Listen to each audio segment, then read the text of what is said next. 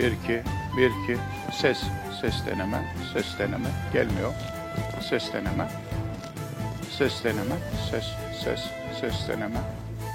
Ses deneme. Geldi. Bismillah, bismillah.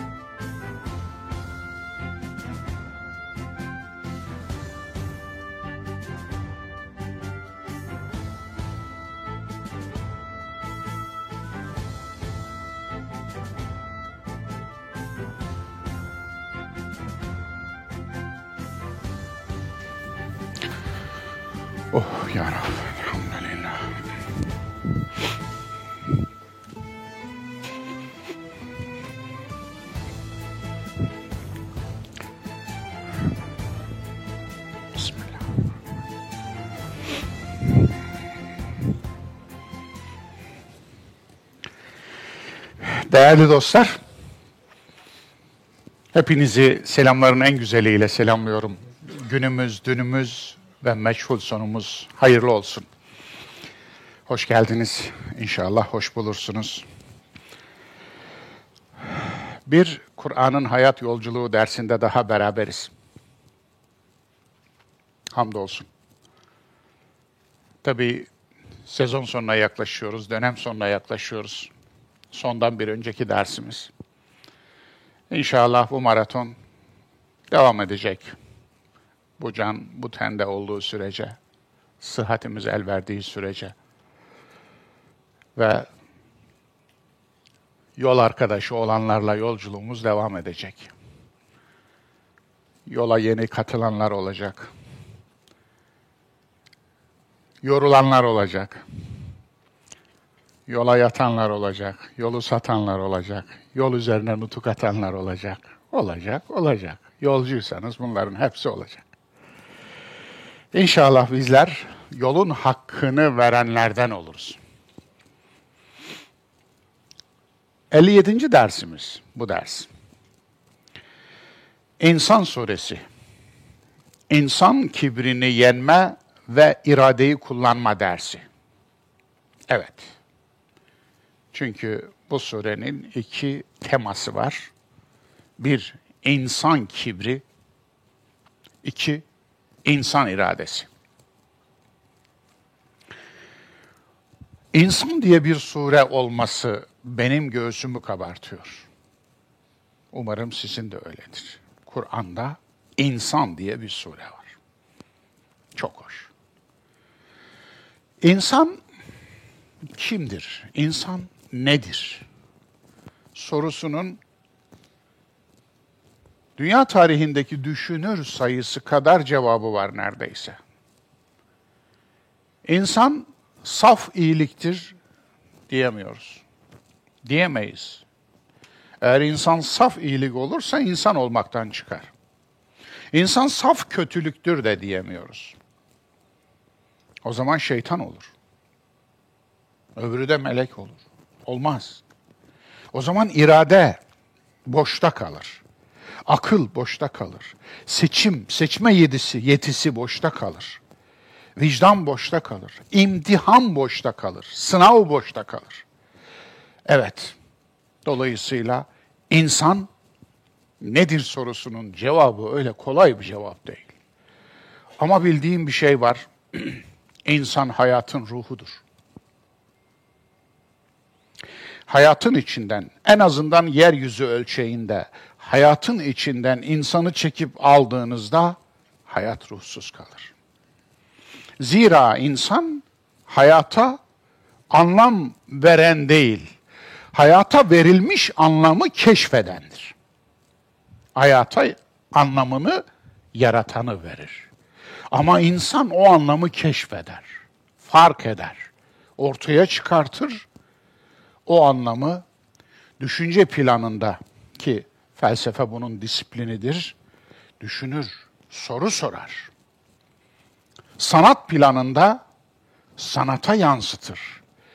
Estetik güzellikleri fark eder. Onu plastik sanatlara taşır, şiire taşır, görsel sanatlara taşır, sinema sanatına taşır, romana taşır, öyküye taşır, şiire taşır. Yani hayatını güzelleştirir, bir estetiğe dönüştürür. Yine bilimde ve bilim dallarında matematik, fizik, kimya, biyoloji, beşeri bilimler, sosyoloji, sosyopsikoloji vesaire vesaire bütün bu bilim dallarında anlamaya çalışır. Niçinleri, nedenleri, nasılları anlamaya çalışır. Ve insan soru sorduğu zaman insan olur. Evet. Niçin sorusunu hiçbir canlı sormaz. İnsan sorar, sorduğu için insan olur. Niçin? Niçin sorusunu sorduran meraktır. Merak. Curiosity. Bu merak güdüsü, bu merak duygusu insana peşinen verilmiş bir atiye-i ilahiye. Eğer insandan merakını çekip alırsanız aslında kabul olmuş duasını alırsınız. Niye? Zira merak bilmenin ana rahmidir. Merak yöneltir sizi. Merak götürür. Dolayısıyla neden, niçin, niye varım? Ben kimim? Nereden geliyorum? Nereye gidiyorum? Varlık amacım ne? Anlamım ne? Anlama nasıl ulaşırım? Varoluş gayem ne? Bütün bu sorular varlık sorularıdır. Bütün bu soruları en azından şu an itibariyle insan soruyor. Diğer canlılarda bu soruları soracak bir akıl yok. Zeka var, basit zeka var, ahtapotta zeka var, kargada zeka var, kuzgunda zeka var, filde zeka var ama akıl yok. Akıl bağ kuran meleke. Sebeplerle sonuçlar arasında. Girdilerle çıktılar arasında. Başlangıçla son arasında. Bağ kuran bir meleke. Muhteşem bir imkan aynı zamanda. Ama aklın varlığı sadece çalıştığında belli olur. Kullanmadığınızda akıl var sayılmaz. Akılsız dediğimiz insanda aklın olmadığı için akılsız demeyiz. Aklını kullanmadığı için deriz. Vicdansız dediğimiz insanda vicdan melekesi olmadığı için vicdansız demeyiz. Vicdanını pasif kıldığı için, aktif kılmadığı için deriz. İradesiz dediğimiz insanda irade olmadığı için demeyiz. İradeyi aktif kullanmadığı için deriz. Bunlar pasif olursa yok hükmündedir. Kullanılmazsa yok hükmündedir. Var olması için fiil olması lazım. Eylem olması lazım. Kullanılması lazım. İnsan işte bu üç şey ki üflenen ruhtan ben bunu anlıyorum. Bu üç şeyle insandır. Niçin sorusu, neden sorusu, nasıl sorusu insan için gerçekten de insan olmanın ilk basamağıdır. Neden varım? Nasıl oldu? Aslı neydi? Nasıl sorusunun açılımı Türkçe'de ne asıldır?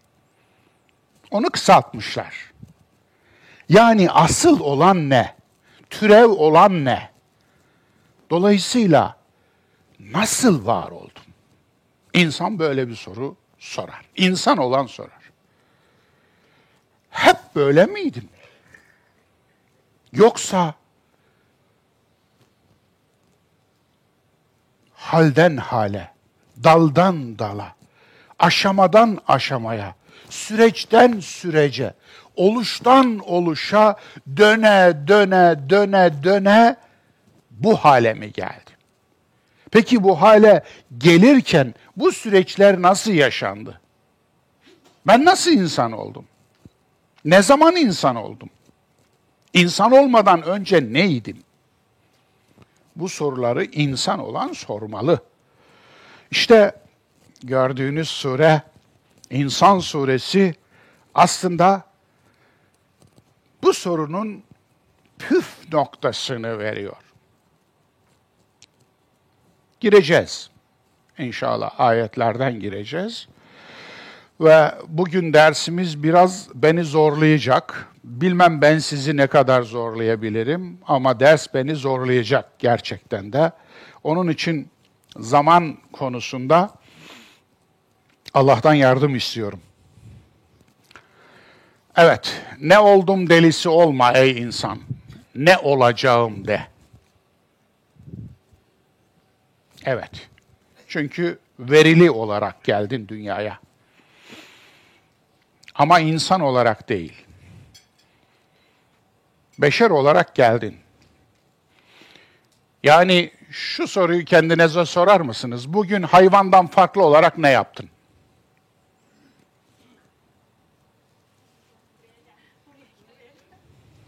Çok önemli. Evet, bu harika bir cevap. Hayvandan farklı olarak buraya geldim. Bu çok önemli bir şey. Bu soruyu bence ne olur kendinize her gün sorun.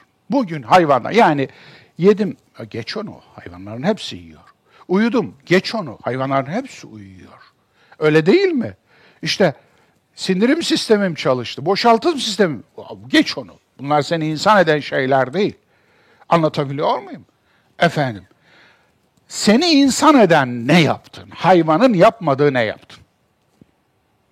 Dolayısıyla embesil olarak doğan insan henüz insan değil. Onun için bir düşünürün dediği gibi insan doğulmaz, insan olunur.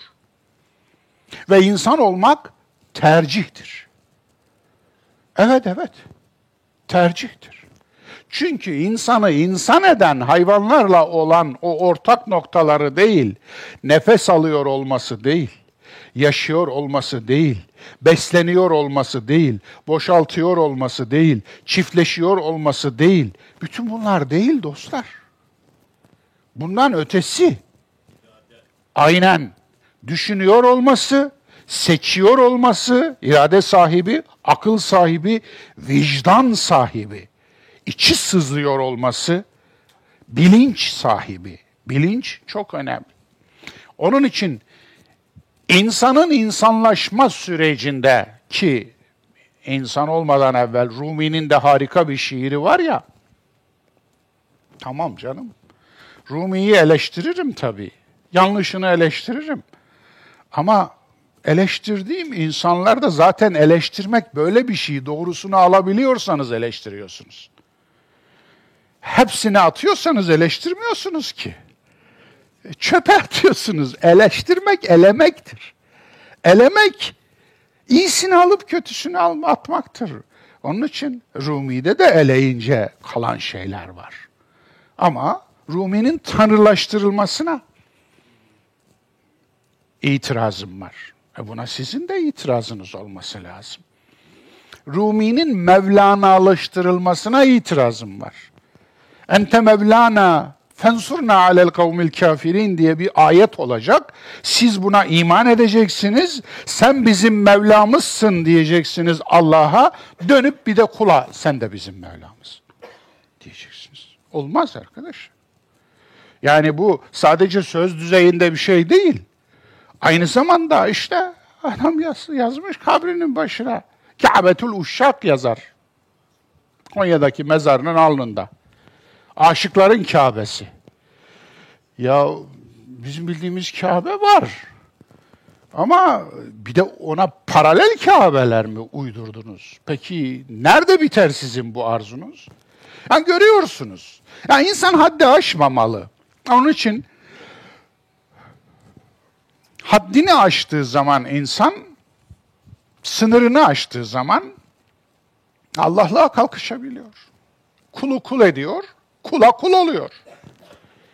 Haddinin taştığı zaman ya değerini iki paralık ediyor. Ya, ya kıymetini bilmiyor ya haddini bilmiyor. Haddini bilmeyince kibre kapılıyor, kıymetini bilmeyince ucuza satılıyor. Bu korkunç. İkisi de korkunç. Birbirinden korkunç şeyler. Haddini bilmeyince kibre kapılıyor, değerini bilmeyince ucuza satılıyor. Olmamalı. Yani evet, insan iyiliğiyle kötülüğüyle, karanlığıyla aydınlığıyla, büyüklüğüyle küçüklüğüyle, zaafıyla meziyetiyle bütün insandır. Bütün bunları taşıyan bir varlıktır. Ve insanın geçmişine doğru baktığımızda üç başlangıç var. Bir, varlığın, maddi varlığın başlangıcı ki insanın başlangıcı ilk elementin başlangıcıdır. Evet, hidrojenin. Dolayısıyla insan vücudunda doğadaki elementlerin hemen birçoğu vardır. Vücudunuzda bir demir çivi yapacak kadar demir vardır. Vücudunuzda eser miktarı altın vardır. Vücudunuzda eser miktarı gümüş vardır. Vücudunuzda eser miktarı onlarca hatta efendim yüzü aşkın element vardır. Çok ilginç. Dolayısıyla insan aynı zamanda maddi olarak bütün bir varlığı temsil ediyor aynı zamanda. Diye, şunu diyemiyoruz mesela, kainatta insan bir numara. Bunu diye niye? Kainatın tamamını araştırmamız lazım ki böyle bir cümle kuralım. kuralım. Bunu destekleyen Kur'an ayeti yok mesela. Aksine geçen de söyledim insan kibrini yenme konusunda kainatın yaratılışı insanın yaratılışından daha büyüktür diyen bir ayet var. Öbür tarafta Yasin suresinde ve bir iki surede daha yani sizin gibilerini ya da sizden daha iyilerini yaratmaya kadirdir. Eyvallah bir kısmından üstün, hepsinden üstün değil. Bu ayet var. Dolayısıyla kainatın tamamını elemedik, görmedik, yoklamadık ki insan kainatta biricik. Ya bunu diyemeyiz. Çok küçük. Varlığımız çok küçük. Üzerinde bulunduğumuz gezegen çok küçük. Çok. Bu gezegen gibi bizim galaksimizde katrilyonlarca gezegen var. Sayısı belirsiz. 300 milyar yıldız sistemi var ortalama. Onun da sayısı kesin değil. Dolayısıyla bu yıldız sistemleri içerisinde kaç tane gezegen Goldlock bölgesinde yani yaşama elverişli bölgede şu anda James Webb tele, te, teleskopu onu temsil ediyor, onu araştırıyor. Şu ana kadar 40 bin tane gezegen tespit etmişler yaşama elverişli bölgede olan. Dolayısıyla onlar üzerindeki elementleri spektrometre ile ölçüyorlar. Spektr spektrumlardan ışığın gidip geri yansıması sonucunda kayalık gezegen mi yoksa diğer gezegenler mi? Su var mı? Demir var mı? Başka metal var mı? Oksijen var mı? Atmosfer var mı? Bunu spektrometre ile ölçüyorlar. Yani daha galaksimiz, galaksimiz gibi yüz milyarlarca galaksi var.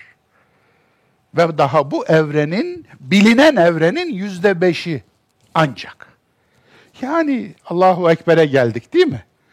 Evet, öte gidemiyoruz görüyorsunuz. Onun için insanoğlunun kibirlenme için sebebi yok. Nokta bile değilsin ey insan. Nokta bile değilsin. O kadar büyük ki kainat. Sen nokta bile, senin bulunduğun gezegen nokta bile değil. Onun için şöyle düşünme ey insanoğlu. Ben olmasam, ha, olmasaydım olmazdınız falan. Yok, öyle bir şey yok. Sen olmasan Allah'ın hiçbir şeyi eksilmezdi. Evet, asıl tersini kur bu cümlenin. Evet, sen olmasan eksilmezdi.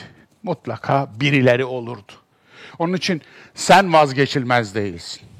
Kendini vazgeçilmez sanma. Bu anlamda işte kibrini yen meselesi burada ayet olarak karşımızda. Bir ilke olarak aslında karşımızda. Ayet dediğimiz şey bir ilkedir. İlke olduğu kadar zaten anlamlıdır. İlke değilse eğer tüketilecek manevi bir nesnedir. Tüketirsiniz ve rahatlarsınız. Tüketirsiniz ve sömürürsünüz. Tüketirsiniz ve sömürülürsünüz. Ayetle sömürülür mü insan? Oo. İnsanlık tarihinde sömürünün en büyük aracı inançtır. Evet. Sömürünün en büyük aracı ilaçtır, inançtır.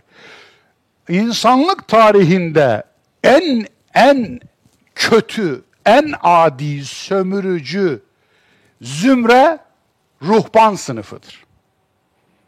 Din adamları sınıfıdır. Onun için din adamlarının sömürdüğü gibi bir sömürgeci devlet kurulmamıştır yeryüzünde.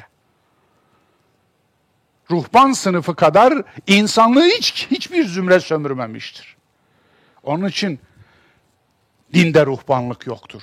Onun için Kur'an ruhbanlığı yerer. Ruhbanlığı biz emretmedik der. Onlar icat ettiler, gereğini de yapmadılar der. Dolayısıyla la rahbaniyete fid din. Allah Resulü'nden gelen bu söz, bu ayeti açıkladığı için bu söz doğrudur. Dinde ruhbanlık yoktur. Dinde din adamlığı yoktur. Her mümin dininin adamıdır. Anlatabiliyor muyum? Her mümin dinin adamıdır. Dinin özel bir adamı yok. Dinin özel bir adamı olunca o dinin sahibi gibi görüyor. O dinin sahibi gibi görünce tanrılaşıyor. Allah yerine geçiyor. Allah yerine cennete atıyor sevdiklerini. Sevmediklerini cehenneme atıyor. Bir cebine cennetin anahtarını, bir cebine cennet cehennemin anahtarını koyuyor ve başlıyor ticarete. Başlıyor satmaya. Allah satıyor, peygamber satıyor, kitap satıyor, din satıyor, iman satıyor. Her değeri tezgahlıyor. Her değeri tezgahlayınca aslında değersiz kalıyor. Satanın sattığı kendisinin olmaktan çıkar diyordu Kindi değil mi? Alana geçer. Onun için din satan dinsizdir diyor sonucu olarak. Evet, dinini satan dinsizdir. Niye? Satın alana geçmiştir. Onun dini yoktur. Ne güzel söylemiş 1250 yıl önce. Evet, ayete geçelim. Hel eta alel insani hinun mined dehri lem yekun şey'en mezkura. İnsanın üzerinden anılmaya değer bir varlık olmadan çok çok astronomik uzun bir zaman, uzun bir süre geçmedi mi? Buna istifamı inkari derler Arapça dilinde. Ne demek bu?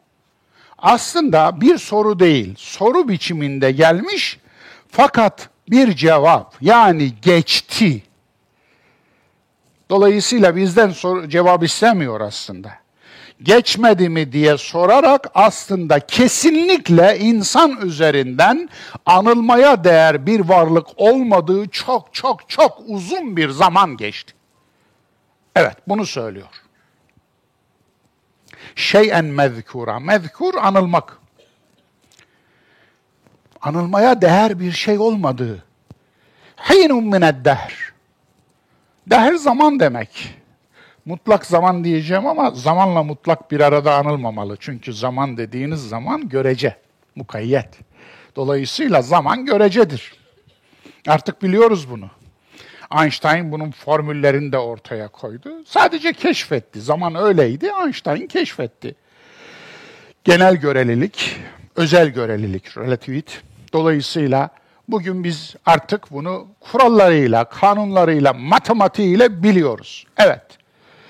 Haynun mineddahr. Uzun bir zaman, çok uzun bir zaman geçmiş insanın üzerinden ama insan olarak anılmaya değer olmadığı bir zaman geleceğim. Öbür ayete de girelim. İnna halaknel insane min nutfetin. Hiç şüphe yok ki biz insanı döllenmiş bir yumurtadan yarattık. Döllenmiş yumurta biliyorsunuz. Babadan sperm, anneden yumurta. Bu ikisi birleşir. Bu ikisi birleşince nedir bu birleşme? Aslında biyolojik olarak bu birleşme nedir? 23 kromozom babadan alır, 23 kromozom anneden alır. Yanılıyorsam doktorlar öndeler, efendim beni düzelsinler. Ve 46 kromozom. Bu kromozomlardan efendim 44'ü çifterli zaten. 44'ü bildiğimiz sıradan kromozomlar ama son iki kromozom onlar cinsiyet kromozomu. Dolayısıyla orada ya XX'tir ya XY'dir. XX ise kız olur, XY ise erkek olur. Ya erkeği temsil eder. X kadın temsil eder. Her erkekte bir kadın vardır. Erkekler saf erkek değilsiniz. Onun için kazak olmayalım. Olmaz mı? Genetik olarak olunamıyor efendim. Bilmek lazım. Bir de hanımlara insanlık tarihi boyunca vay niye kız çocuğu doğurdun diye eziyet eden erkekleri nereye koymalı? Evet, Allah ıslah etsin de Allah öyle çalışmıyor. Cehalet bu. Çünkü çocuğun cinsiyetini belirleyen erkektir. Aman Allah'ım. Nasıl bir cehalet, nasıl bir cehalet ki toplumu çürütüyor. Zulüm toplumu çürütür. Dolayısıyla evet min nutfetin emşeç bir karışım. İşte bunun karışımı erkek ve kadın tohumu bu ikisi birbirini dölleyecek. Fecealnahu semiyan basira. Ondan sonra ne yaptık? Ve arkasından duyma ve görme, işitme ve görme yetisi. Kulak ve göz demiyor. Uzun demiyor. Göz demiyor. Ayn demiyor. Yetiden bahsediyor. İşitme ve görme yetisi verdik. Görme yetisi gözden bağımsız bir şey değil ama gözle sınırlı bir şey değil. Körlerin de görme yetisi vardır. Anlatabiliyor muyum? Beyindeki görme bölgesi çalışır. Doğru mudur hekimler? Eyvallah. Onun için kör sadece gözü görmez ama beyni görür. Onun için körlerin alfabesi var. Onun için körler düşünür, körler üretir. Körlerden filozoflar var, amalardan. İnsanlık tarihinde neler gelmiş bir bilseniz. Eyvallah. O ayrı bir mesele. Yani yeti verdik. Ama bu farklı bir süreç olarak bakınız. İnsan önce biyolojik olarak doğuyor ama insan olması için fecealnahu semiyan basira görme ve işitme yetisi neye delalet eder? Akla delalet eder aslında. Çünkü bu yeti iki tane sayıldı ama iki duyumuz mu var bizim? Hayır, beş duyumuz var. Diğerleri niye sayılmadı? Kur'an'ın üslubu budur dostlar. For example, yani ala sebilil misal, örnek kabilinden verir bir ikisini, gerisini sen diz der. Nokta nokta noktadır. Üç nokta yan yanadır. Niye? Yani hepsini saymaz. Örnek kabilinden verir, diğer duyuları da sen say yanına. Görme, işitme, konuşma, dokunma. Görüyorsunuz. Bir de manevi duyular var. Akıl, irade, bilinç, vicdan. Eyvallah. Dolayısıyla bunlar bunlara delalet eder. Çünkü göz aslında kendi başına görmez ki. Görmenin organıdır. Fakat görme eylemi beyinde gerçekleşir. Kulak da öyle. Kulak kepçesi değil ki duyan. Duyan aslında beyindeki duyma bölgesi. Ama oraya sesler gider. O sesleri beyin değerlendirir. Kendi algoritması vardır. Kimyasal iletişimi vardır. O kimyasal iletişim nöronlar arasında birden haberleşme başlar. O elektrikler, o elektrik sinyallerinin azlığı veya çokluğu müthiş bir sistemdir. Gerçekten akıl durduran bir sistemdir. Eyvallah. İnsanı nasıl insan olduğunu söyleyen ayet ve devam ediyor. İnna hedeynahu sebile imma şakiran ve imma kefura. Üçüncü ayet İnsan suresinin. Evet, biz yola yönelttik. Çok ilginç. Gireceğim çünkü ayrıntısına. İster şükreder, ister küfreder. Yola yönelttik. Doğru yola değil. Yola yönelttik. İster şükreder, ister küfreder. Hadi buyurun bakalım. Konu Ey insan haddini, değerini bil uyarısı. Evet, kibrini yen. Geldiğin yeri unutma ey insan. Yani bu sureden, bu surenin, bu ayetlerinin ve bu surenin konusu dostlar aslında insan kibrini yenmesi. Budur, konu budur. Onun için yani bu surenin, bu ayetlerin konusu insanın biyolojisi değildir. Yani biyoloji dersi değildir bu ayetler. Kur'an da biyoloji kitabı değildir. Dolayısıyla anatomi dersi değildir, fizyonomi dersi değildir. Antropoloji dersi değildir. Kimya dersi değildir. Dolayısıyla nedir ya? Ahlak dersidir. Kur'an ahlaki olarak ele alır meseleyi. Rehberlik yapar. İnsana der ki kibirlenme. Neyine kibirleniyorsun? Bir damladan geliyorsun. Min nutfetin. Nutfe, damla. Onun için geldiğin yeri biliyor mu? Sor bakalım insana. Geldiğin yeri biliyor musun? Nereden geldin? Yani bunu söyler. İnsanın anılmaya değer bir varlık olmadığı çok uzun bir zamanda ne oldu peki? Ha, bu soruyu sorduruyorsa eğer bu ayet işlevini tamamlamıştır. Bu soruyu sordurduktan sonra bakacağın yer neresidir? Parmak değil. Artık bitti. Parmağın işi tamam burada. Parmak neyi gösteriyor? Hayatı gösteriyor, tabiatı gösteriyor. Parmak ayı gösterirken aya bakarlar. Parmağa bakarsanız parmağa ihanet etmiş olursunuz. Kur'an hayatı gösterirken hayata değil de Kur'an'a bakarsanız Kur'an'a ihanet edersiniz. Hadise budur. Evet, şimdi geçiyoruz. Tabiatın, kitabın ayetleri, evrenin ayetlerini gösteren parmaktır. İlke bir, Kur'an ahlaki rehberlik kitabıdır. Bilim kitabı değildir. Onun için ben bilimsel tefsire yandaş değilim. Olumlu bakmıyorum. Ama bu şu anlama gelmiyor. Bir alim, bir din alimi biyoloji bilmeyecek. Biyolojisiz teoloji saçmalar demiştim. Jeolojisiz teoloji saçmalar demiştim. Saçmalar. Niye? Parmağı görüyorsun ama parmağın gösterdiği yeri görmüyorsun. Peki o zaman sen körsün. O zaman bu parmağın göstermesi hiçbir işe yaramıyor. Ayet ayet olmaktan çıkıyor. Ayet işaret demek. Ayet gösterge demek. İşaret ve gösterge gösteriyor ama sen gösterilen yere bakmıyorsun. Gösterilen yerde ne var?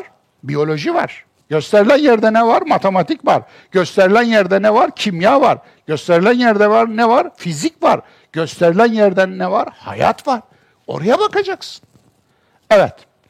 İki, ilke iki. Vahyi gönderen ile evreni yaratan aynı yaratıcı ise birbirini yalanlayamaz. Öyle mi? Doğru mu bu?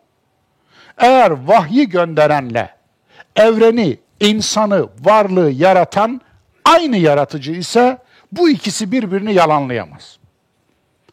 O zaman ne yapmamız lazım? Kainattaki varlıklar, hayat, insan bunlar ayetlerin aslıdır.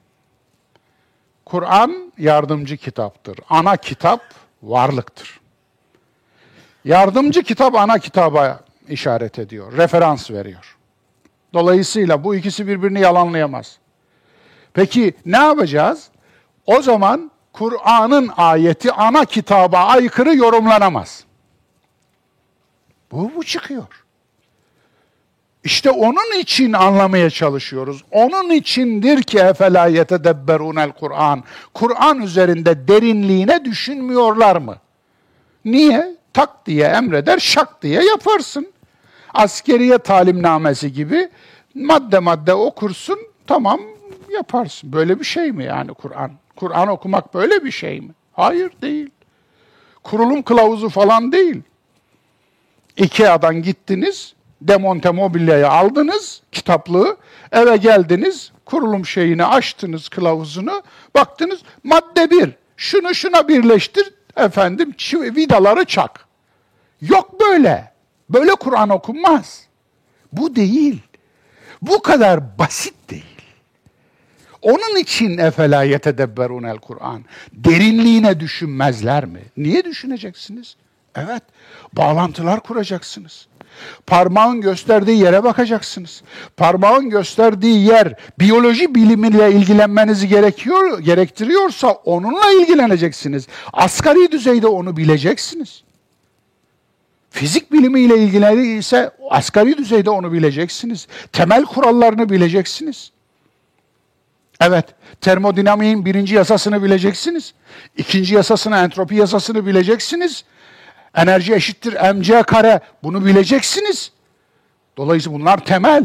Bunlar fiziğin ABC'si. Ondan sonra anlayabilirsiniz. Evet.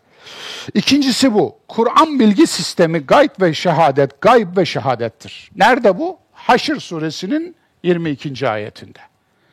Huvallahu lezî la ilahe illahu alimul gaybi ve şehade. Gayb, şehadet. Peki ne demek bu? Bu aslında Kur'an epistemolojisi denir buna. Kur'an bilgi sistemi, Kur'an bilgi felsefesi. Gayb imanımızın konusu, şehadet bilgimizin konusu. Gaybı vahiy ile biliyoruz. Yoksa ahireti, Allah'ı, Allah hakkında gören var mı? Dokunan var mı? Laboratuvara alan var mı? Allah'ın fotoğrafını çeken var mı? Filmini çeken var mı? Yo yo yo yo yo. Peki nereden öğreneceğiz? Yoksa herkes kafasına göre bir Allah uyduracak. Bir Tanrı uyduracak. Ve ona da Tanrı diyecek, Allah diyecek. O zaman işte bu gayb.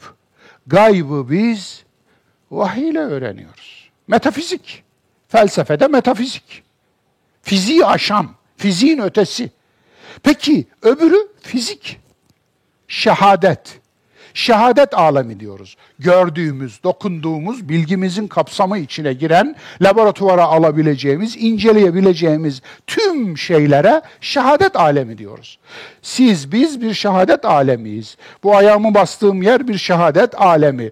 Bu galaksiler, bu yıldızlar, bu gezegenler, bu ay gibi uydular şehadet alemi. Hayvanlar, bitkiler, canlılar, cansızlar tümü şehadet alemi. Dolayısıyla şehadet alemi bilgimizin konusu.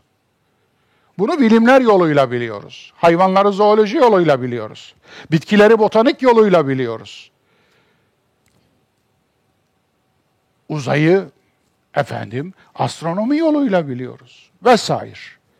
Elementleri kimya yoluyla biliyoruz. Gördüğünüz gibi. Onun için İki ayırıyor Kur'an varlığı. Bir gayb, iki şehadet bu anlamda. Gayb imanımızın konusu, şehadet nedir? Bilgimizin konusu. Eyvallah. Metafizik ve fizik. İlke üç. İnsanın yaratılışı Kur'an'dan öğrenilmez. Doğadan öğrenilir. Ankebut 20 diye bir ayet var. Müthiş bir ayet. Biyolog ayeti derim ben buna. Ne diyor? Kul siru fil ard fanzuru keyfe el halk. De ki gezip dolaşın yeryüzünü yaratılış nasıl başlamış inceleyin. Aa çok ilginç. Gezip dolaşın ya. Gezip dolaşın ayetlerin arasını değil, Kur'an'ın içinde değil. gezip dolaşın yeryüzünü. Yaratılış nasıl başlamış inceleyin. Allah'ınızın aşkına size soruyorum. Bu ayetle en güzel amel edenler kimler? Siz söylediniz. Ben söylesem linç ederler. Yani ömrünü gezip dolamış, dolaşmış. Eagle isimli gemiye binmiş o günün şartlarında ta Galapagos adalarına, Pasifik adalarına. O ada senin, bu ada benim. Birinde durmuş ispinoz kuşlarını gözlemlemiş. Birinde durmuş şu hayvanları, birinde durmuş bu deniz kabuklularını. Bu ikisinin arasındaki fark ne? Londra'daki ispinoz kuşlarının gagasıyla buradaki ispinoz kuşlarının gagası niye farklı? O zaman niye ne nereden ne niye ne ile besleniyorlar demiş. Beslendiklerine aa demiş. Tamam. Beslendikleri şeyler farklı. Bu gaga orada olsa onlar açlıktan ölür, o gaga burada olsa bunlar açlıktan ölür. Aa tamam. Yani sebep sonuç. Niçin, niçin, niçin? Dolayısıyla görüyorsunuz. Dünyadaki paleontologlar, efendim fosil bilimciler, bu ayetle en güzel amel eden insanlardır. Nedir fosil bilim dediğimiz şey? Kemik bilim değil. Bu ayrı. Kemik fosil değil. Fosil kemikten daha önceki kemikler. Artık kemik fosilleşmiş. Dolayısıyla onu buluyorsunuz. O canlının soyu bitmiş. Ama dinozor fosili buluyorsunuz. Dinozor fosili paleontolojinin konusudur. Fosil bilimin konusudur. Ama bugün o canlıdan bir tane yok. O canlı yeryüzünden çekileli 66 milyon yıl olmuş. 66 milyon yıl. Peki nasıl bir canlıymış bu? Bu canlı yerini neye terk etmiş? Bu canlı neden çıkmış? Bundan önce ne varmış? Alın buyurun. İşte bu ayetle amel. Gezin dolaşın yeryüzünü, yaratılış nasıl başlamış inceleyin. Daha nasıl güzel amel edilir ki bu ayetle? Dolayısıyla biz görüyorsunuz değil mi? Ayetleri de ekmek yapıp yemişiz ya. Ayetleri de ekmek yapıp yemiş. Yemişiz yani. Ne diyeyim ben?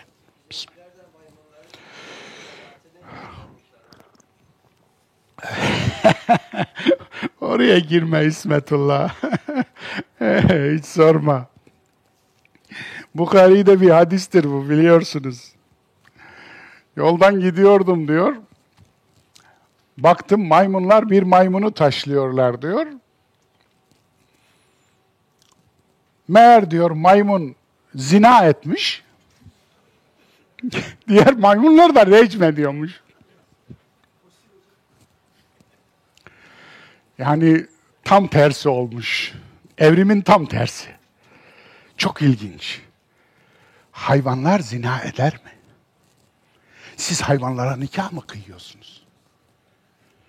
Sakın zinakar bir dananın etini yiyor olmayasınız. Vay seni vay. Zina eden koyunun yoğurdu ha? Yatacak yerin yok. Allah'ınızın aşkına nasıl yedirdiniz bu insanlara, bu ümmete bunu? Bu Müslümanlara nasıl yedirdiniz? Bukhari'de ne geziyor bu sahtekarlık ha? Ne geziyor? Nasıl aldınız bunu da bize ne diye yediriyorsunuz? 40 tane tevil değil mi? Zırva tevil götürür mü? Allah Allah. Peki bunu söyleyince niye efendim çirkefleşiyorsunuz, kuduruyorsunuz? Yahu aklımızla alay etmeyin. Torunlarınıza nasıl izah edeceksiniz? Ondan sonra da ateist oluyorlarmış da, deist oluyorlarmış da, bilmem ne oluyorlarmış da. Allah Allah. Siz ateist yumurtlayan tavuksunuz zaten. Ya. Evet. İlke dört. Biyolojiye kör ve sağır kalan teoloji saçmalar. Öyledir. Saçmalar. Peki biyoloji ne diyor? Girelim mi? Hadi bismillah. İnsanın alınmaya değer olmadığı uzun zamanlar. Hinun mined dehr lem yekun şey'en mezkura. Evet. Hel eta alel insane hin. İnsan suresi birinci ayet. İnsanın anılmaya değer olmadığı uzun zaman. Nasıl öğreneceğiz bunu? Parmak ayı gösteriyor demiştim ya. Parmak biyolojiyi gösteriyor. Hayatı gösteriyor. Hayata bakacağız. Hayata. Hayat. Bize bu ayet ne diyor? Söyler misin? Sensin asıl ayet. Bu ayet seni gösterdi. Anlatabiliyor muyum? Şimdi sana, sana bakalım. Ey hayat bize konuş. İnsan oğlu o uzun zamanlarda neydi? İnsanın üç kökeni. Elementer köken, biyolojik köken, embriyolojik köken. Elementer köken nedir? Elementer köken toprak. Elementer köken su. Elementer köken çamur. Elementer köken pişmiş çamur. Elementer köken kurutulmuş çamur. Elementer köken bakteri üreten şoy derler bizim memlekette. Bilmem yani Türkmen kökenli olanlar varsa belki bu kelimeleri kullananlar hala vardır. Şoylanmış, içi bakteri üretirse eğer şoylanmış derler ona. Anlatabiliyor muyum? Bir çamur mayalanırsa, bakteri üretirse artık yapışkan hale gelir. Yapışkan çamur dediği bu. Tînin lazım. Tînin lazım. Kur'an'da yedi tane, yedi. Yedi ayrı şekil. Min turabin, topraktan yaratıldı. Min tînin, çamurdan yaratıldı. Min salsalin, ses veren çamurdan yaratıldı. Men salsalin kel fakhar pişirilmiş ateş de girdi işin içine. Kurutulmuş çamur, rüzgar girdi, hava girdi, ateş girdi. Mentinin lazip yapışkan çamur yani bakteri üreten çamurdan yaratıldı. Konsantre çamur diye çevirmiştim ben. Dolayısıyla yedi tane ayrı ifade var. Nedir bu yedi ifade? Niye topraktan diyorsunuz? Peki çamurdan ayeti ne olacak? Kurutulmuş çamurdan ayeti ne olacak? O da ayrı. Peki pişirilmiş çamurdan ne olacak? Mayalanmış çamurdan ne olacak? Yani yedi tane ayrı çeşit var. Ne olacak bunlar? Niye topraktan? E bir de şu var, sudan yaratıldı. Ve cealna minel ma'i kulle şeyin hay. Biz her canlıyı sudan kıldık. Sudan yarattık. O ne olacak şimdi? Sudan mı topraktan mı? yani görüyorsunuz değil mi? Yani bir şeye itiraz ederken dahi ciddi değiller. Okudukları kitap konusunda ciddi, hiçbir şey konusunda ciddiydi. Değişmemek konusundaki ısrarları 50 bin tane yalanı arka arkaya söylemek zorunda bırakıyor onları. Ve tabii insanı da şeytan gibi doğru yoldan çıkarıyorlar. Onun için evet elementer köken bu. Nedir elementer köken? Sadece evrim yasası, evrim Allah'ın yaratma yasasıdır. Bunu bir kabulleneceğiz. Başka çare yok. Çünkü alternatifi yok. Yok. Türleşmenin alternatifi yok. Bırakın onu dostlar. Genleriniz zaten bunu söylüyor. Geriye doğru tüm insanlarda, geriye doğru tüm atalarının imzası var. Şu genleriniz var ya, ta, ta, taşıdığınız yani 20 bin ila 30 bin arasındaki 22 bin civarında diyorlar tam sayısı da belli değil.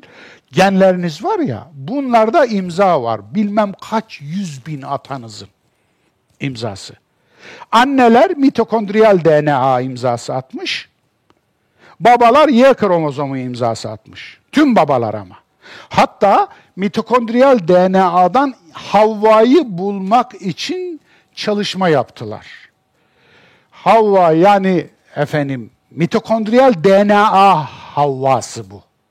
Genetik Havva'yı nerede buldular biliyor musunuz? 387 bin yıl öncesinde buldular.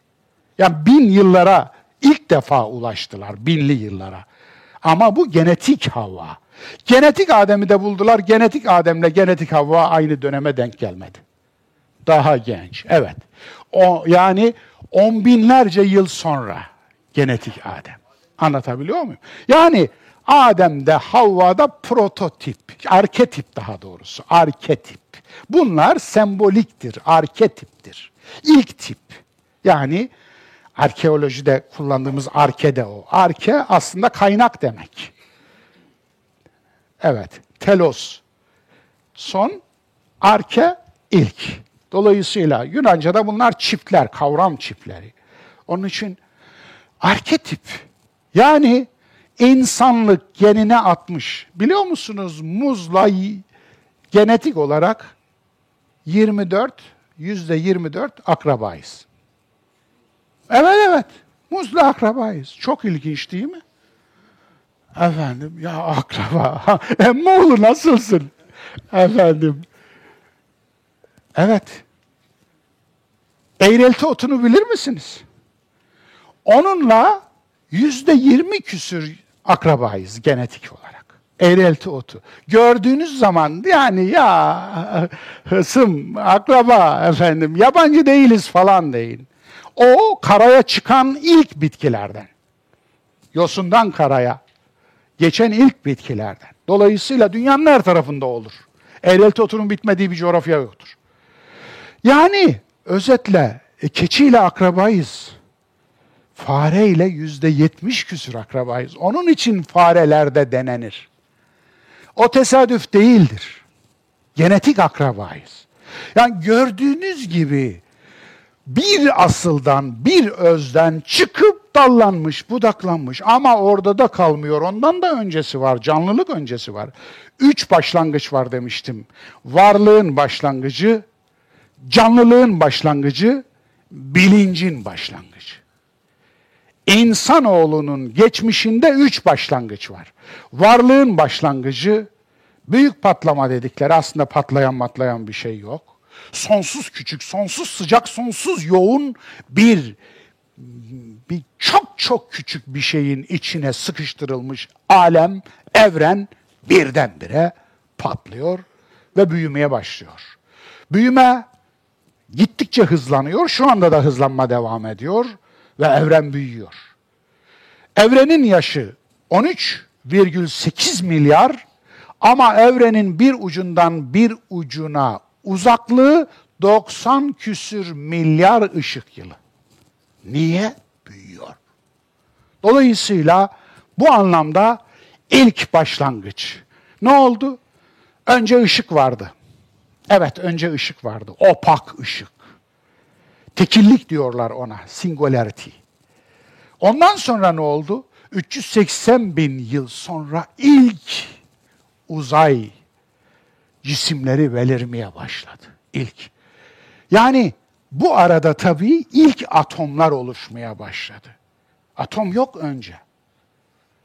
Atom altı parçacıklar da yok. Ne var? Işık var, saf ışık. Ondan sonra ne var? Efendim, tabii ısıma soğuyor, sonsuz sıcak dedim. Sonsuz yoğunluk, sonsuz küçük. Ondan sonra yavaş yavaş ilk oluşan atom ne? Hidrojen. Bir numaralı atom. İki hidrojen çekirdeği birleşiyor, füzyon. Ne çıkıyor? Helyum çıkıyor. İşte elementler öyle. Kimyanın konusu bu. 118 element böyle oluşuyor. Ve daha kaç element bulunur bilmem. Yani bir atomun çekirdeğiyle bir atomun elektronu arasındaki mesafeyi hesap etmişler. Ancak 147 proton alabilir bir atom demişler. Yani nereye kadar çoğalabilir sorusunun da cevabı tek değil. Dolayısıyla neyse oraya girmeyelim. Bu anlamda bir numaralı e, o yaratılış işte o yaratılış. Hiçlikten diyorlar. Efendim astrofizikçiler hiçlikten, vakum boşluktan diyorlar. Peki ikinci sıçrama ne? İlk canlı. İlk canlı nasıl oldu? Canlı yok. Yeryüzündeki canlılığın tarihi 4 milyar yıl. 4 milyar yıllık tarihi var. Yeryüzünün hayatı 4,6 milyar yani 4 milyar 600 milyon yaşında dünya ama canlılığın tarihi 4 milyar. Yani nereden biliyorlar? Ölçüyorlar efendim. Kayaların yaşı ölçülüyor. Yani mesela zirkon yöntemi var. Çok ilginç. Milyarlı yılları bu yarılanan bir elementtir. Yarılanan. Dolayısıyla zirkon efendim e, ne kadar kaybetmişse, ne kadar yaralanmışsa oradan yola çıkarak yaşını ölçüyor. Onun için milyar yılların yaşını ölçüyorlar. Karbon 14 işte kitapların yaşını ölçmede kullanılan bir yöntem. Karbon da yarılanıyor nihayetinde. Dolayısıyla yani bu anlamda ölçüyorlar. 4 milyar yıllık yeryüzünde hayatın geçmişi var. Hayat nasıl başlamış yeryüzünde? Bilmiyoruz tam olarak. Denizde başladı diyenler var, gölde başladı diyenler var, sığ bir suda başladı diyenler var. Allah biliyor. Peki ama suda başlamış. Her halükarda suda başlamış. Peki nasıl oluşmuş? İlk defa bakteri. Peki bakteri neden oluşmuş? Amino asit. Yani hayatın ham maddesi kimya. Amino asit. Bugün tüm genler amino asitlerden, asitlerden oluşur. Asit bazlarından oluşur değil mi? Efendim adenin, timin, guanin, efendim sitozin ve ur urasil. Timin ve urasil DNA ve RNA ile ilgili. Dolayısıyla gerisi bu beş tane yazılım, beş tane baz, asit bazı değişimlerle bugünkü 17 milyon canlı türü var diyorlar. Şeyler hariç tabii, mantarlar. 17 milyon canlı türü 99'u yok olmuş, yüzde 99'u, yüzde bir bu. Tüm canlıların şeyi, kombinasyonu bu. Bu kombinasyondan. Anlatabiliyor muyum? A, A, T, C. A, T, T, C. A, C, C, T. Anlatabiliyor muyum? Yani bu kombinasyon, bu beşli ham madde milyonlarca canlı türünü oluşturuyor. Ama temel aynı. Dolayısıyla ilk hücre nasıl oluşmuş? Allahu alem. Ama ilk hücre çok önemli bir aş, aş, aşama, çok önemli. İlk hücrenin oluşumu işte orada biz diyoruz ki Allah yarattı. Yani o kadar çok şey bir araya gelecek ki sıcaklık, yoğunluk, elektrik, muhtemelen de bir yıldırımın düşmesi. Efendim ve ortam, hava, element, element bileşikleri vesaire. Tabii bunu yaptılar. Uri Miller deneyi diye meşhur. 1950'lerde iki bilim adamı insanın ana bileşiklerini, hücrenin ana bileşiklerini bir araya getirdiler, ona elektrik verdiler ve evet 11 tane bakteri üretmeyi becerdiler. 12 tane. Ama daha sonra o malzemeyi yıllar, 40 yıl sonra bilim adamları geri laboratuvardan çıkardı. Ölçtüklerinde 20 aşkın bakteri üretildiğini gördüler. Dolayısıyla yani tabii ki yaratılan bu şeyleri daha sonra şifrelerini çözüp tekrar var etmenin yolu da bulunabiliyor. Hatta hatta çok ilginç 2010'lu yıllarda çok ilginç bir şey oldu. Genetik geçmişi olmayan ilk hücre laboratuvarda yapıldı. Çok ilginç. Bilim adamları bunun olmayacağına inanıyordu. Düşünüyordu ama oldu. Evet. Biyolojik köken.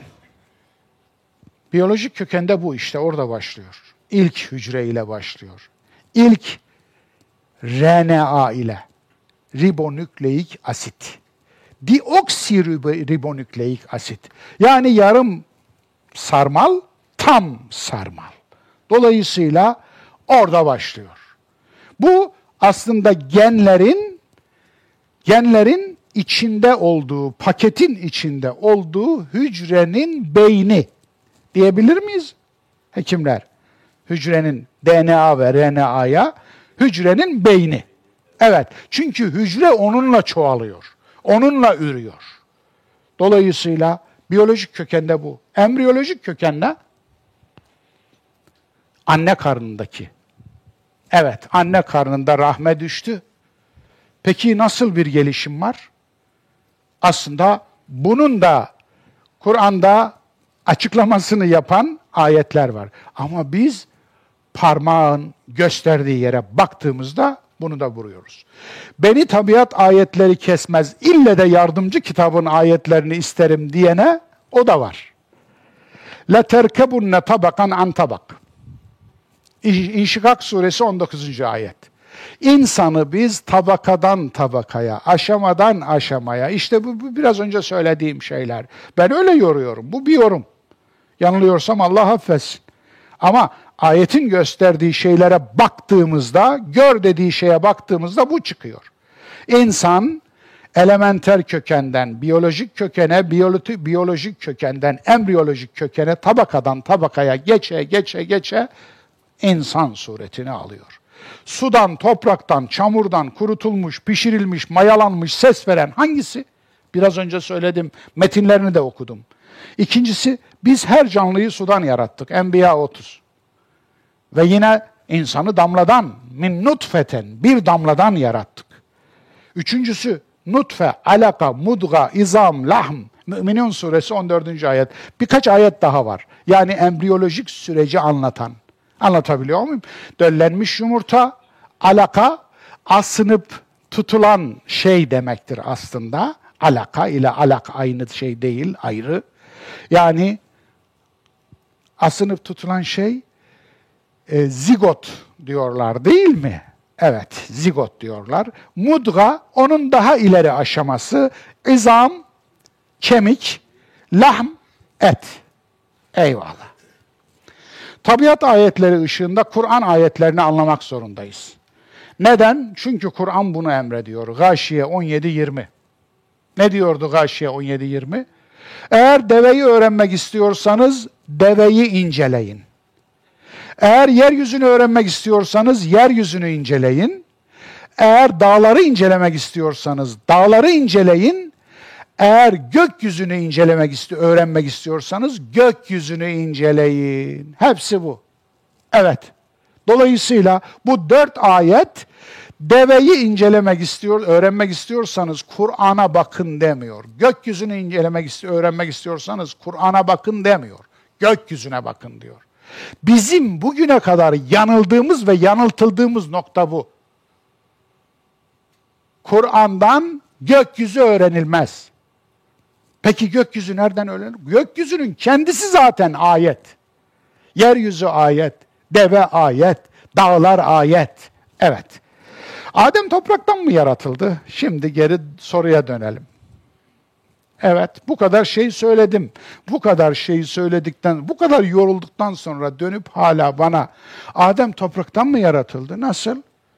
E ama hocam Tevrat'ta yazıyor, Yahudiler rivayetlerden naklediyor. Ne olmuş? Tanrı yeryüzünün dört bir tarafından mumune toprak getirtmiş. Onu elleriyle yoğurmuş, ondan sonra çömlekçinin çömlek yaptığı gibi insan suretinde bir çömlek yapmış. Şeytan gelmiş, ağzından çıkmış, öbür tara girmiş, öbür taraftan çıkmış. Ve ondan sonra tak tak vurmuş. Bakmış ses geldi. Ben bunu kandırırım demiş. Evet aynen böyle. Aynen böyle. Buna din olarak inanıyorlar. Yahudiler inansa sorun yok. Onların kitabında yazıyor. Siz niye inanıyorsunuz? Siz niye inanıyorsunuz? Dolayısıyla yani yahu akşama kadar İsrail'e küfredenlerin içi İsrailiyet dolu. Bu ne çelişkidir Allah'ım. Dolayısıyla görüyorsunuz. İnsan aceleden yaratıldı ayeti var. Enbiya 37. Hulikal insanu min acel. Yahu dedim ya, cahilin elinde mecaz hakikate inkılap ederse tam bir komedi olur. Nasıl olur? İnsan aceleden yaratıldı ne demek? İnsan acelecidir demek. Peki bunu zorunlu olarak mecaza yoruyorsun da insan topraktan yaratıldığı niye çömlekçi yapıyorsun alemlerin Rabbini? Alemlerin Rabbine haksızlık değil mi bu? Evet. Onu da geçin. Tamam o öyle sirke sineği ne nasıl yaratıldı?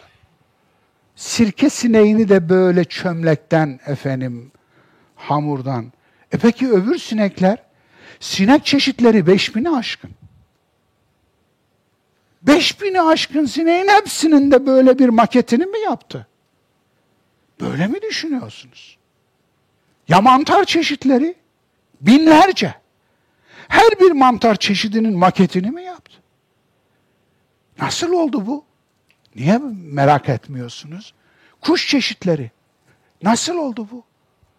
Binlerce kuş çeşidi var. Vesaire vesaire. Evet, görüyorsunuz. İnsan topraktan yaratılmıştır ayetini de böyle anlayacağız. Hani her canlı sudan yaratılmıştı? Öyle diyor ya. Ve cealna minel ma'i kulle şeyin ay. Ayet nasıl bitiyor biliyor musunuz? Efela yu'minun. İnanmıyorlar mı? İnanmıyorlar Allah'ım. Bizim Müslümanlar inanmıyor. Evet, Enbiya 30.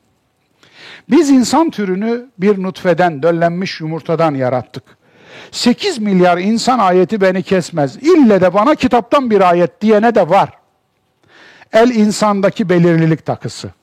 Hel eta alel insane hinun mined der. Alel insan, el insan yani. Belirlilik takısı. Lamı tarif, dı. Evet. Türün tamamını kapsayan bir yasayı ifade eder bu. Evet, cins içindir. Türün tamamını kapsar. Arketip adı olan Adem de insansa o da bu yasaya tabidir. Bunu dedim. Evet, Adem de bu yasaya. Adem insan mı değil mi? Önce ona karar verin. Adem de insansa Adem de bu yasaya tabidir. Yani döllenmiş bir yumurtadan yaratılmış olması lazım bu ayete göre. Tabiat ve Kur'an ayetlerinin birleştiği yer her insan canlılık yasasına tabidir. Cahil sürülerin gücünü asla küçümseme ey Allah'ın Mustafa kulu. Ben küçümsemem.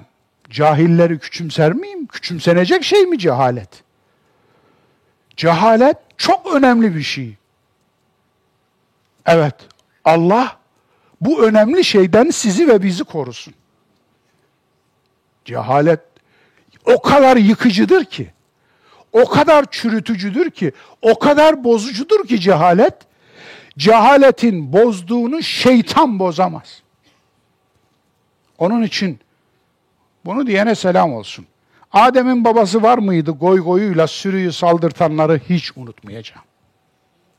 Ömrüm boyunca unutmayacağım. Adem'in babası var mıydı goy goyuyla beni yıllar yılı linç eden bu sürüyü ve bu sürünün insanlık için nasıl bir ziyan, nasıl bir oksijen israfı olduğunu ben bizzat yaşadım. Hücrelerime, iliklerime kadar yaşadım. Aman Allah'ım, sizin için bila bedel, beş kuruş almadan ömrünü hakikatleri bulayım, bulduğum hakikatlerle bu insanları buluşturayım diye çırpınan, içinizden çıkmış bir Anadolu evladını linç etmek için sırtlana dönüştüler ya. Sırtlana dönüştüler. Nasıl bir türsünüz? Size demiyorum. Haşa huzurdan. Aman Allah'ım. Teşekkür mü? Minnet mi? Vay be! Siz ancak sizi soyanlara hürmet edersiniz. Siz ancak sizi Allah'la aldatanlara hürmet eder. Siz ancak size din satıp sizi sömürenlere hayran olursunuz. Sizi demiyorum. Haşa huzurdan. Evet, bu yeni değil ki düz dünyacılar hep var. Hatta Kur'an'dan ayet bile getiriyorlar. Dünya düz diyor, tepsi gibi. Al diyor şu ayette. Lozan'ın gizli maddelerine inanan tipler var. 1923 oldu, gizli maddeleri hala göremedik. Dolayısıyla Lozan Anlaşması'nı açıp okumamış, merak etmemiş bir keriz. O değil cahil, cahilin hocası da merak etmemiş. Aşının içinde çip takıldığına inanan tipler var. Depremi uzaydan atılan titanyum çubukla olduğuna inananlar var yahu. Depremi harp isimli bir teknolojiyle yapıldığına inananlar var harp iyonosferi araştıran bir laboratuvar yeryüzünde kurulmuş laboratuvar. Bir sürü ülkenin var. Sadece Norveç'in de var, İsveç'in de var, Rusya'nın da var. Ve harpteki tüm cihazlar çalıştırılsa bir iğne topluyu yerden hareket ettiremiyor. Nasıl oluyor da? 7-6 şiddetinde, 7-8 şiddetinde deprem çıkarıyor. Yani her şeye inanmaya yatkınsınız, bir tek şeye değil, hakikate. Tüm yalanlara, dünyanın tüm yalanlarına peşinen inanmaya yatkınlar arkadaşlar. Ama dünyanın hakikatlerine değil. Din imanları goy goy olanın her şeyi hurafe ve yalan olur. Ne diyeyim? Evrim Allah'ın yaratma yasasıdır. Evrim imanın konusu değildir. Evet, evrime inanmıyorum diyor. Hayda. Evrimi imanın konusu zannediyor. Evrim bilimin konusu. Evrim imanın konusu değil ki. Dolayısıyla metafiziğin değil fiziğin konusudur. Evrime iman ya da inkar etmezsin. Edemezsin zaten. Ben ne yaparsın? Bilgiyi ya da cehaleti tercih edersin. Bilirsin ya da bilmezsin. Budur. Karıştırıyorsun kardeş, karıştırıyorsun. Mix yapıyorsun. Onun içinde içinden çıkamıyorsun. Kafanda karışık, hayatında karışık, dininde karışık. Onun için şirk içindesin. Evet, her şeyin karışık senin. Yani seni Allah ayırsın ne diyeyim? Evet. Evangeliklerin evrim karşıtı tezleri Müslüman mahallesinde domuz satmaktan başka bir şey değildi. Amerikan evangelik evangeliklerinin dev evrim karşıtı tezlerini birileri bu memlekette evet yani VIP bilmem nelik yapan birileri bu memlekette Müslümanlara on yıllarca sattı mı? Sattı. Yiyen de yedi mi? Yedi. Evet. Ve en sonunda ne oldu? Evet gördük. Sonucu gördük. Kilisenin 7000 yıllık insanlık tarihi tezi var papaz Aşur hesaplamış. Gününe kadar var arkadaşlar. Gününe kadar. Falanca gün akşamı diyor. Dünya dünyanın yaratıldığı şey. Bir de insanın yaratıldığı. Yani insanın yaratılışı 7000 küsür yıl papaz Aşur'a göre hesaplamış. Kilise buna aykırı olan her inancı kafirlik ilan etti biliyor musunuz?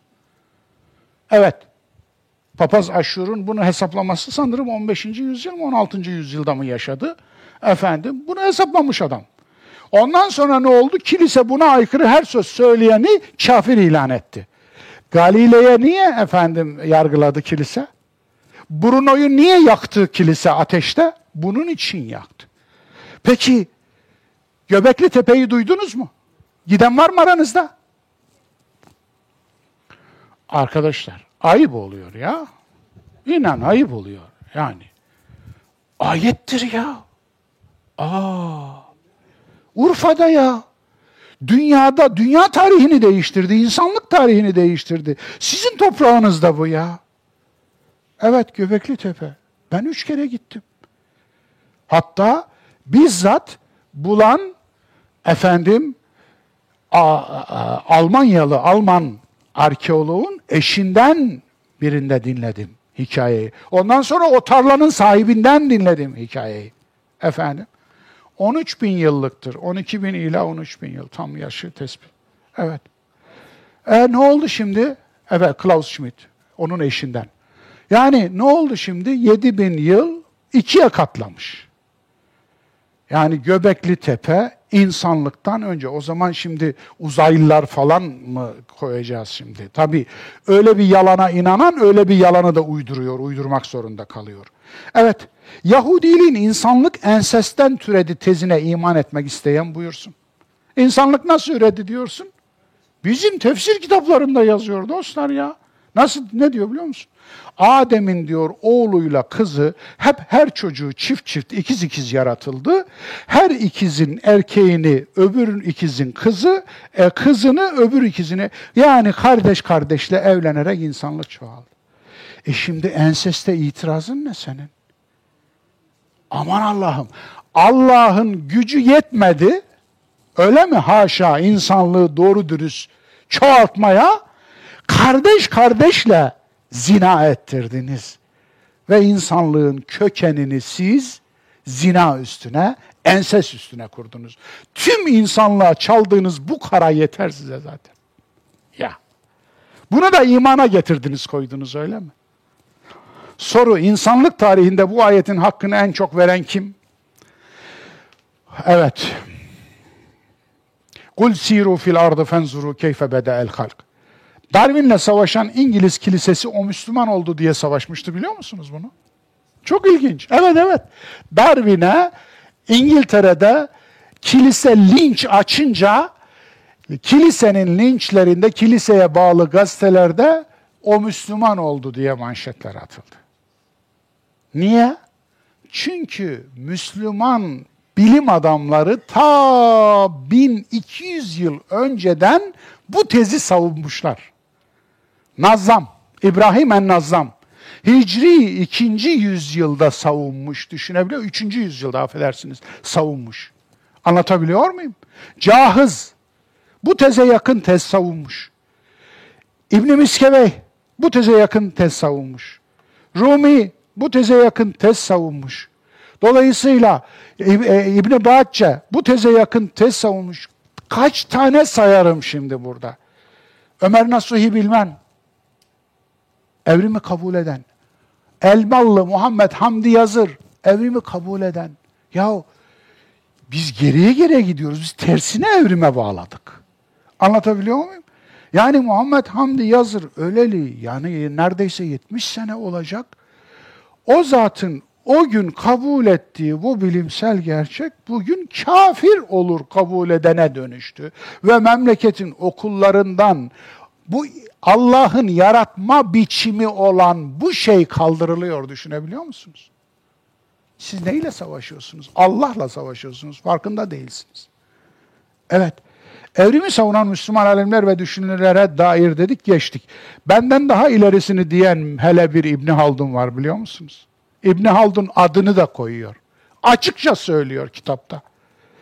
O günün düşmanları bu zamane yobazlarından daha insaflıymış ya. Evet. İnsanı işitme ve görme yetisi vererek sınava tabi tuttuk. İkinci ayet. Mesaj.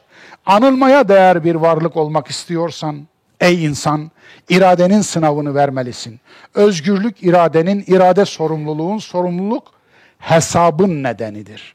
İnsanın kaderi seçmektir. Seçerseniz kaderiniz olur. Bir ilki ayeti. Biz insanı yola yönelttik. İster şükreder, ister küfreder. Yola diyor bakınız dikkat çekiniz, çekerim. O yol neden sıfatı yok? Doğru yol sıfatı yok. Aynen öyle. Seçmektir o yol. Sen seçeceksin. Allah senin yerine seçerse o zaman hesap niye? Yargı niye? Hesap günü niye? Sen seçeceksin ve sorumlu olacaksın. Onun için sıfatı yok bakınız. İrade ve seçimin yolu da ondan. Seçim insanın ister şükreder ister küfreder. Kimse zorlama yapmaz. Zorla din dayatan tağuttur. Tağut haddi aşmıştır, Allah'ın yasasını çiğnemiştir. Zorbalık zulümdür. Allah adına zorbalık hem zulüm hem şirktir. Surenin devamı. Kötüler ve iyilerin akıbeti. Kötüleri bekleyen kendi elleriyle yaktıkları ateştir. Dördüncü ayet. Evet, kendi elleriyle yaktıkları ateş. İyileri bekleyen yaptıkları ritüeller değil, iyilikler. 5 ve 10. ayetler arasındaki ayetler. 5, 6, 7, 8, 9, 10. Muhtaç, yetim, esirleri karşılıksız teşekkür beklemeden doyururlar. 8 ve 9 ayet. Bu ilki ayetidir biliyor musunuz? Bu ilki ayetidir. Evet. Ne diyor orada? Biz ne teşekkür bekliyoruz ne de bir karşılık. Cezaen ve la şükura. Ceza bizde sadece olumsuz karşılık olarak geçmiş dile. Ama aslında olumlu karşılık da ödül de cezadır. Şimdi bu ilk ayeti neye de tekabül ediyor dostlar? İnnemâ nut'imukum li vecihillahi la nuridu minkum cezaen ve la şükura. Biz sizi doyurduk. Ama bunu karşılığını alalım diye değil. Aa. Yani iyiliğe karşılık bekleyen tefecidir diyen düşünür. Meğer Kur'an'a göre konuşmuş. Kur'an'dan haberi yok ama Kur'an'a göre konuşmuş. Bakınız, cennet ve cehennem için yapmak alt tabakanın şeyidir. Eğer hamken has olmuşsa, eğer gerçekten olgunlaşmışsa, yetmişse ödül ve ceza için yapmaz. Yani cehennemden korktuğu, cenneti umduğu için değil, biz bundan bir karşılık beklemiyoruz. Beklediğimiz için yapmadık. Evet. İnnemâ nut'imukum livecihillahi la nuridu minkum la nuridu minkum. Sizden hiçbir şey beklemiyoruz. Evet, teşekkür bile. Peki ama diyor ki livechillah Allah'ın yüzü için yaptık. Ne demek bu? Aslında bu bir ilkedir biliyor musunuz? Yani ahlakın referansı aşkın olmak zorunda. Aşkın bir referansı olursa ahlak kayıtlı ahlak olmaktan çıkar, kayıtsız ahlak olur. Kayıtsız ahlak ne demek? Kayıtlı ahlak ne demek? Kayıtlı ahlak şu. Siz Türkiye'de kendi vatandaşınız için ahlaki gördüğünüz davranışı bu toprakları çıkıp başka bir toprağa geçince onu ahlaki bir davranış olarak görmezsiniz çünkü sizden değil.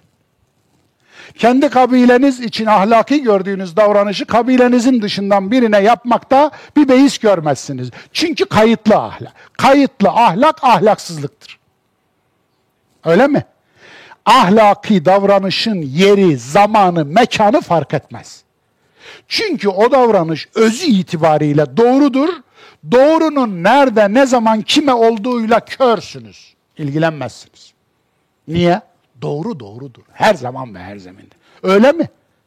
Doğruyu yer seçiyorsanız, zaman seçiyorsanız, mekan seçiyorsanız, adam seçiyorsanız bizdense yaparım, bizden değilse siz ahlaksız olun. Dolayısıyla işte kayıtsız ahlak. Yani her zaman ve her zeminde geçerli ahlak, ahlaki davranıştır. Evet, bu ilk ayetidir.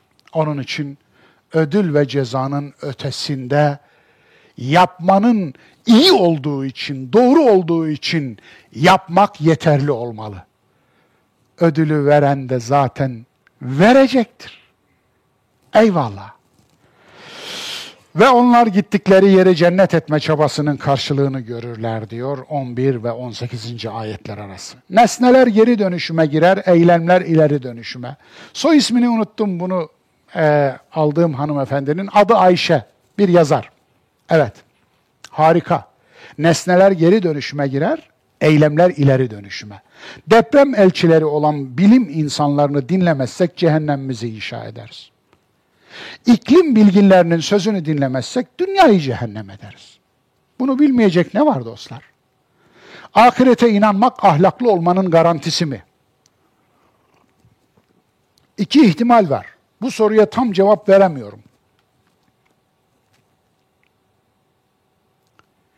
Bu iddiadaki insanların hepsi ahlaklı olmadığına göre ya yalan söylüyorlar, yani ahirete inanıyoruz demeleri yalandır, inanmıyorlar. Ya da gerçekten inanıyorlarsa ahirete inanmak ahlaklı olmanın garantisi değildir. Ben bunun cevabını bilmiyorum. Yine yeniden son söz. Neye inandığınızı söylemeniz salt bir iddiadır. İspatı inancınızın sizi neye dönüştürdüğü, sizi nasıl bir insan yaptığıdır. Mümin olduğunu söyleyen herkes gerçekten mümin ve müslim olmayabilir. Öyle mi? Mümin olduğunu söyler Ama gerçekte mümin ve Müslim olmayabilir. Olmayabilir mi?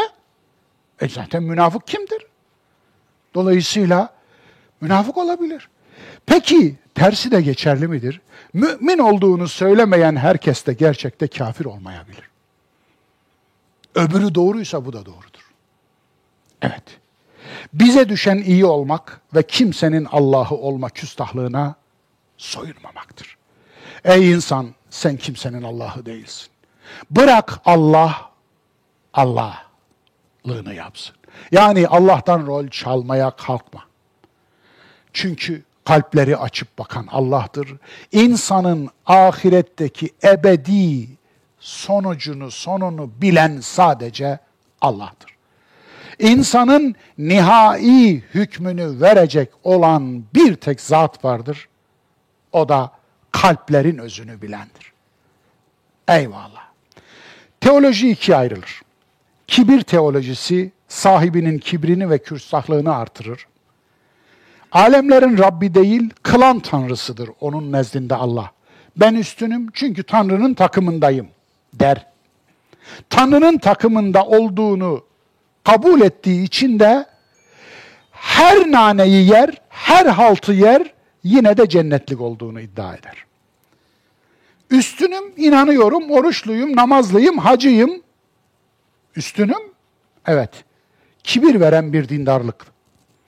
İkincisi ise sorumluluk veren bir dindarlık. Takva yani. Takva teolojisi, sorumluluk teolojisi. Sahibinin sorumluluk bilincini artırır. İnancın, ibadetin, ritüellerin kibrini mi, sorumluluğunu mu artırdı sorusuna sorumluluğumu artırdı diyebilen sorumluluk teolojisi sahibidir. Oruç tuttuğun için kendini daha üstün mü görüyorsun? Oruç tuttuğun için kendini daha sorumlu mu görüyorsun? Alın size bir şey. Oruç tutmaktan maksat neydi? Oruç ayeti, orucu farz kılan ayette bu maksat geçiyor. Kutibe aleykum siyamu kema kutibe alellezine min qablikum leallekum tettekun. Sizden öncekilere oruç farz kılındığı gibi size de yazıldı. Niçin? Umulur ki takvaya erersiniz, sorumluluğa erersiniz. Buyurun. Ne diyorsunuz? Onun için teoloji ikiye ayrılır. Kibir teolojisi ki Yahudi dini teolojisi buydu. Dini buydu. Yani biz Allah'ın çocuklarıyız diyorlardı. Biz Allah'ın akrabalarıyız diyorlardı. Onun için biz ayrıcalıklıyız. Biz biz ayrıcalıklıyız. Biz cehenneme ya girmeyiz ya da girersek birkaç gün dışında yanmayız diyorlardı. Peki bizden olmayan, Yahudi olmayan goyim yani goyim, onlar zaten batmış, onlar bitmiş. Evet, onlar bizden değil. Dolayısıyla onlar ötekiler. Görüyorsunuz değil mi? Müslümanlar bunu aynen aldılar. Maalesef. Ekler geldik. Biraz gülün. Rus Ortodoks uydurulmuş din tabii öyle başlıyoruz. Rus Ortodoks Kilisesi askerlikten kaçan Rus erkeklere seslendi. Savaşta ölenlerin bütün günahları affolacak. Aynen öyle. Aynen öyle. Yani aslında bu Rus Ortodoks Kilisesi papazına mı ait bu mantık? Ha? Yok. Biliyorsunuz siz. Siz biliyorsunuz. Onun için her şeyi bana söyletmeyin ya. Niye her şeyi beni riske atıyorsunuz? Bazen de siz kendinizi riske atın. Siz cevap verin de ben sevineyim. Eyvallah. Ee, o da olabilir bakın. Mümkündür. Ama Rus Ortodokslar, Ortodokslar hiç şüphesiz ki Müslümanlardan daha geçmişleri eskiye gider. Onun için biliyorsunuz Ortodoksluk mevcut dört mezhep içerisinde en eskisidir. Evet. Bu daha neşeli dostlar. Evet.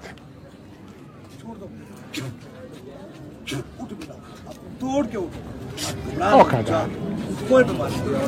Subhanallah. Yani bari bir artist bulaydınız. Yani öyle kalkıp yürüme olmaz olmaz ki böyle bir iki tekler düşer.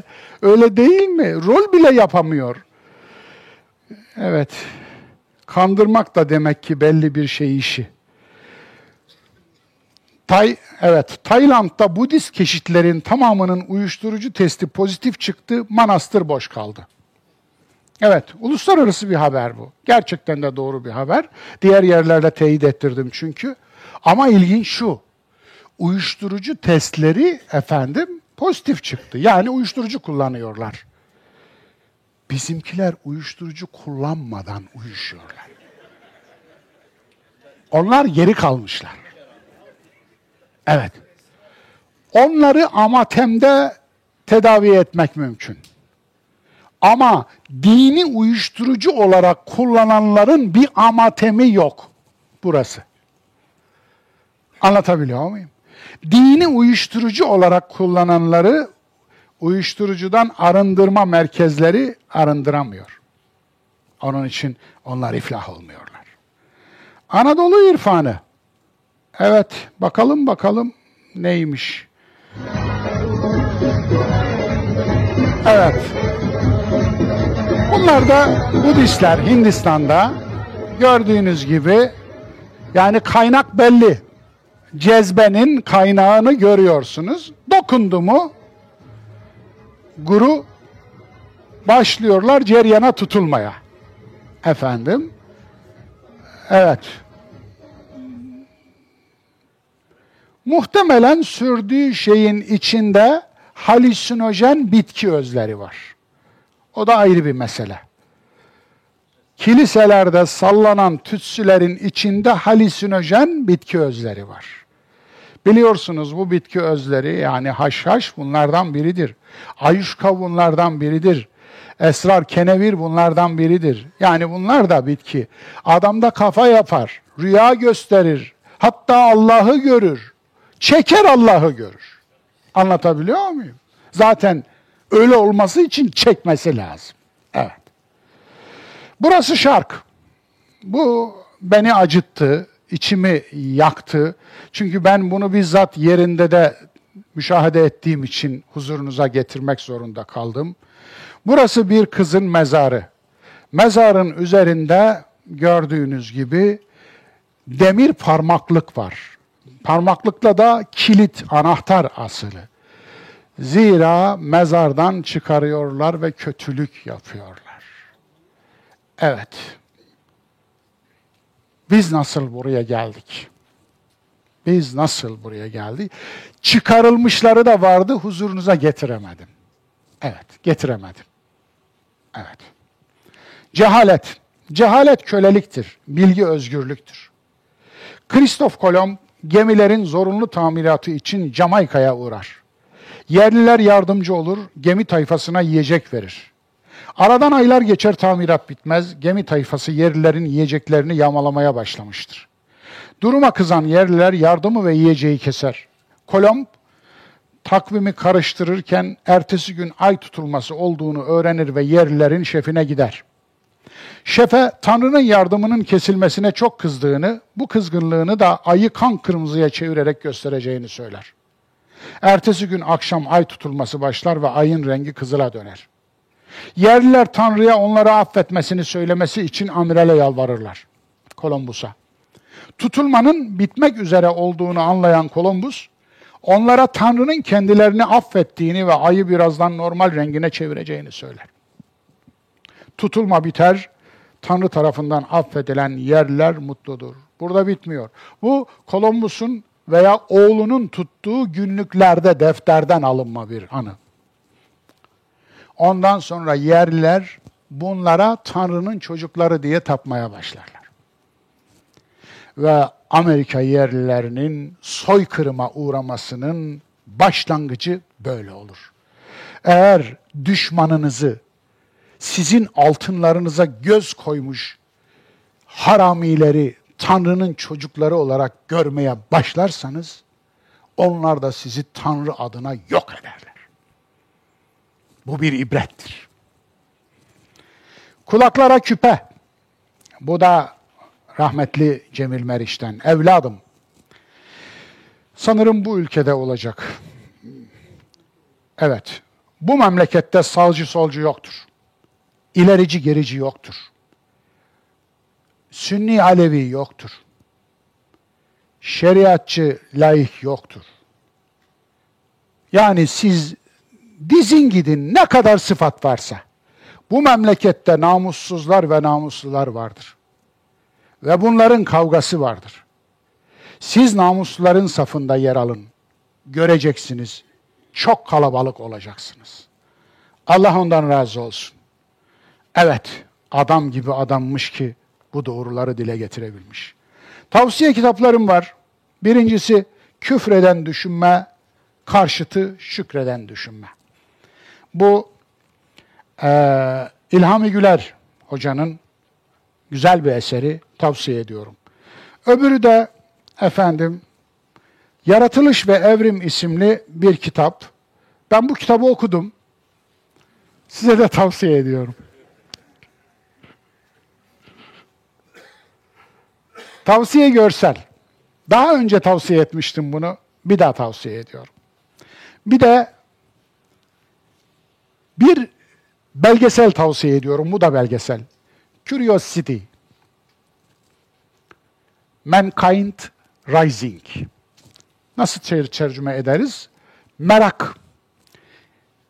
Yükselen insanlık veya insanlığın yükselişi. Mutlaka ama 4 milyar yıllık hatta hatta 13 milyar yıllık varoluş hikayesini bir buçuk saatte dinlemek, izlemek istiyorsanız bunu mutlaka izleyin derim. Evet, merak, insanlığın yükselişi yani curiosity, mankind rising. Yani aslı bu. Dolayısıyla e, hangi dili biliyorsanız o dilden izleyin. Evet, bu da yorumsuz. Tebessüm ettireyim dedim.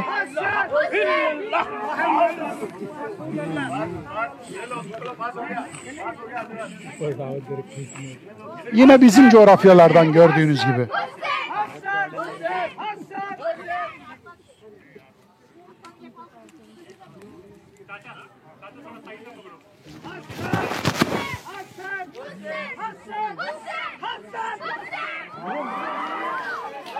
Evet. Sonu iyiydi yani. Efendim, yanmanız için ahirete gitmeniz gerekmiyor. Onun için aklını kullanmayanı ne yapardı biliyorsunuz. Evet, benim kahramanlarım. Bir dakika. Şu öğrenmemiz lazım.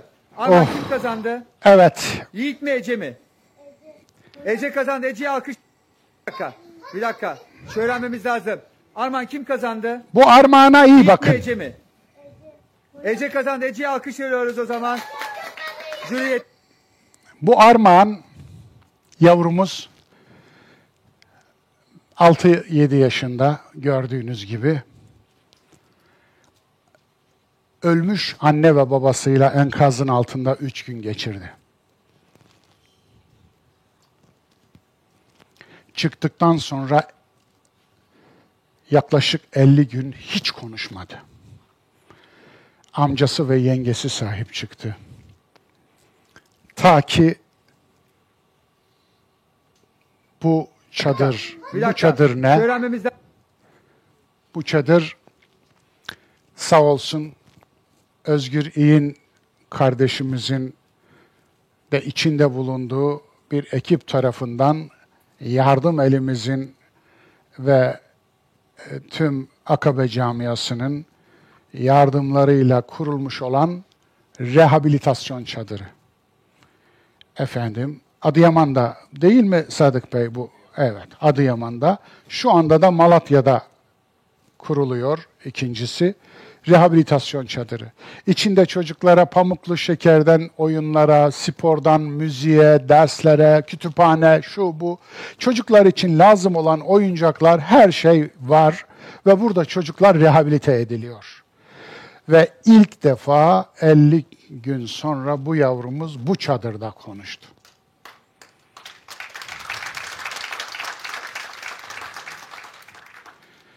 Evet. Bu da rehabilitasyon çadırımızdan. Şut. Diziniz çekiyorsunuz. Tamam rakip gel. Mesela Diş sirasit mi ediyor? Erkek, kadın, kimse. Dilini çektin, ondan sonra bu ayaktan sıçrayarak vurduğun zaman o oraya gider. Sadece push tamam mı? Benim kahramanlarım önce bu çocuklar, sonra bu çocuklara yardım götüren Özgürümüz ve ekibi, sonra bunlara yardım eden yardım eli, Akabe Camiası ve efendim tüm yardım eden kardeşlerimiz içinde bu kardeşinizin de bulunduğu tüm veren eller. Hepsi bu ders benim kahramanım efendim.